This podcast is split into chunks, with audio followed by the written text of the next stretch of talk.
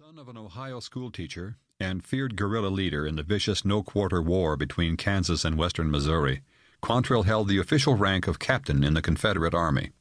Assuming the rank of colonel had been strictly his own idea. On that August morning in 1863, the old man was just 25 years old. What are we up against in Lawrence? Hunter asked. How many bluecoats? Damned if I know, Santee said. But I don't reckon it matters much to the old man. This here's a revenge raid. Yes, Hunter thought. Another revenge raid. Vengeance had been his own motive when he joined Quantrill. How many such raids had he been a part of since then, he wondered. Fifteen? Twenty? More? More than he cared to recall, at any rate. Later he'd begun to wonder when, if ever, the bloody raids and counter raids would end. An eye for an eye and a tooth for a tooth, he thought, must surely lead to a blind and toothless world. Either of you boys have a chaw? The speaker, a hawk nosed youth with clear blue eyes and sandy hair, reined up beside Hunter and grinned. He sat his long legged sorrel with an ease that spoke of a life spent in the saddle. Sorry, Frank, Hunter said. I don't chaw. Afraid it might stunt my growth. The grin widened.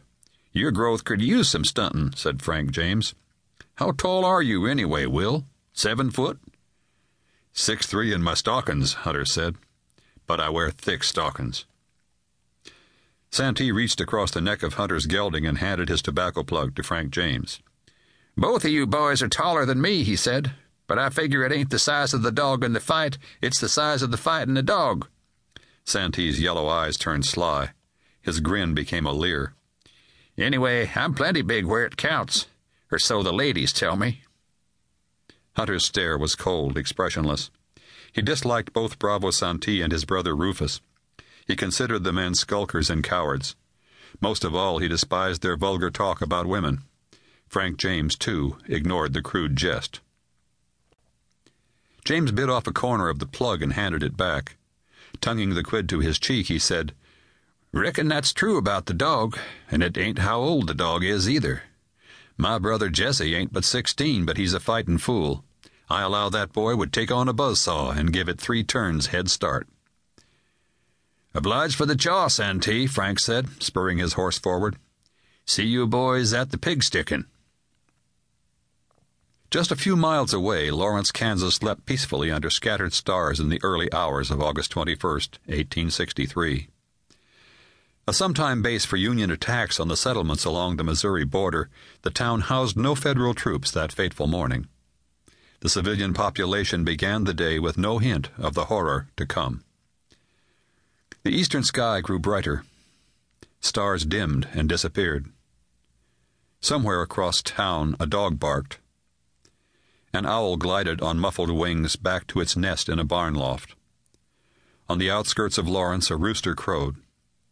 Below the settlement, the Kaw River rolled along its rocky bed. Born of the warm morning, a soft breeze sighed over the rolling hills, rustling the leaves of ripening corn. In a small corral above the river, a horse lifted its head, tasted the air, and nickered. Just west of Lawrence, Colonel Quantrill halted the column and called the leaders of his Missourians to a final briefing. When his men had gathered around him, the young guerrilla chief began with a speech that was part rallying cry, part self justification. Lawrence, Kansas lies just below us, he said, and we have come here this day to take vengeance on the town and its people. As you know, some of your mothers, wives, and sisters were killed in Kansas City last week when the building in which they were imprisoned collapsed. Five heroic daughters of Missouri died that day, gentlemen. The cowardly Yankees took them from their homes and confined them in a structure not fit for habitation by hogs. And why? What was their crime? The dear ladies were accused of sheltering and feeding their menfolk. We are here to avenge those dear ladies, gentlemen. Our mission today is a simple one. We will kill every male and burn every house in Lawrence. Will Hunter and some of the others had dismounted, checking their saddle girths and the loads in their pistols.